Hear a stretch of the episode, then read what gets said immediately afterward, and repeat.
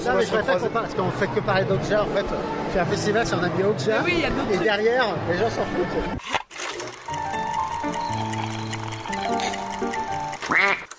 Bon, toujours à Nantes, euh, après la, la soirée d'ouverture hier, euh, première véritable journée du festival.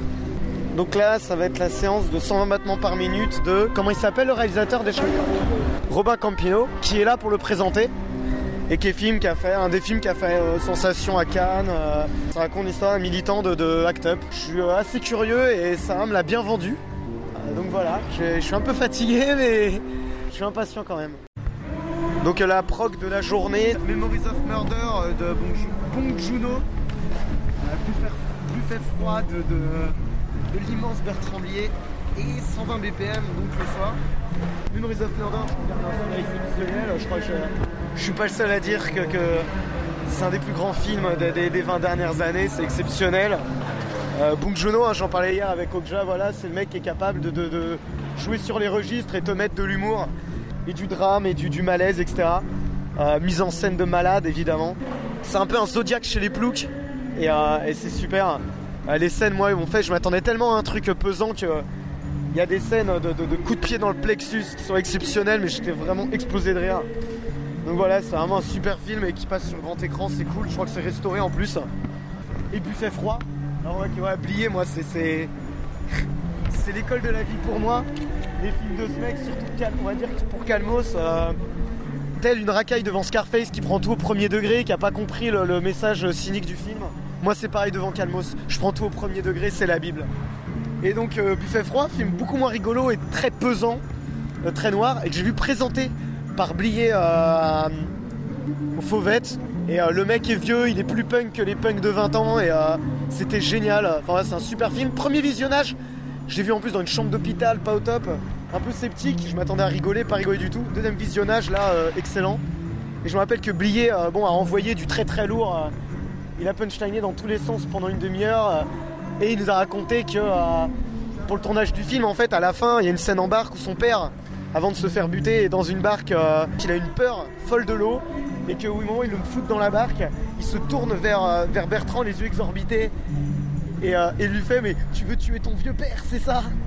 Et dit Imaginez le père qui dit ça. mais, euh, tu sais qu'il joue pas, quoi. Donc voilà, c'est cool, il passe des super films. Et il y a à bout de souffle, mais qui passe, que je vais pas pouvoir voir parce qu'il passe en même temps que 120 battements. Bon, pff, qu'est- qu'est- qu'est- j'ai rien à dire sur ce film qui est pas été c'est un film incroyable sur la liberté.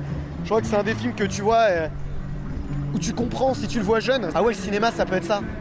C'est pas que ces codes, tu vois, classiques. Ah ouais, ça peut être genre, putain, ils ont une conversation, elle est mal enregistrée, improvisée, tu l'entends derrière. C'est la. Vraiment, tu te un truc de la réalité, quoi. Et c'est vraiment français, c'est cool. Bon, finalement, changement de programme, je me suis planté de salle, du coup, je, je pourrais pas voir 120 battements par minute. Du coup, bah, je vais aller voir à bout de souffle, euh, voilà, je suis très très très excité, du coup, ça va être super de revoir sur grand écran, euh, c'est un film dont j'ai un excellent souvenir.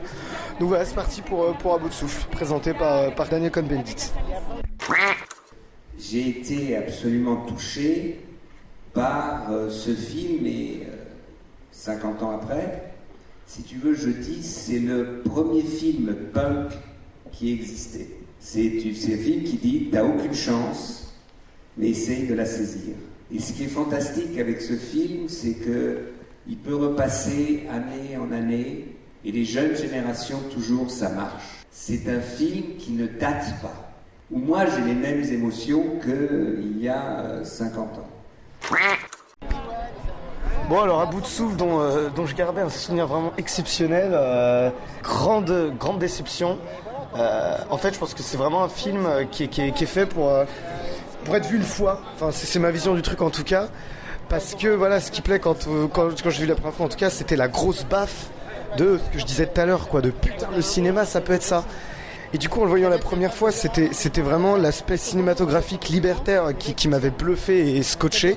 Et du coup, là, bah, passer ce- cette claque, passer ce choc, là, j'étais plus sur l'histoire, etc. Et je me suis rendu compte que j'ai pas vraiment d'empathie pour le personnage. euh, Poursuite Jane Seberg toujours énormément parce qu'elle est plus intelligente que lui, etc. Elle est, elle est, elle est, bah, elle est moins conne, euh, moins, moins, moins, moins immature. Et, euh, et du coup, non, c'était assez désagréable. Et donc après, euh, voilà, euh, Cohn-Bendit est venu faire une discussion, vu que c'est lui qui avait programmé le film.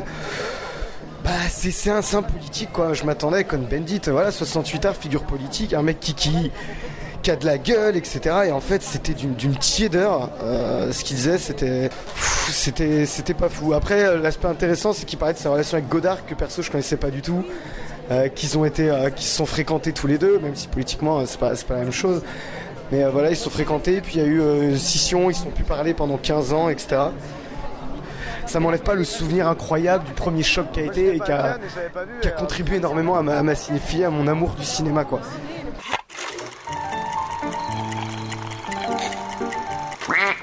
On s'en bat les couilles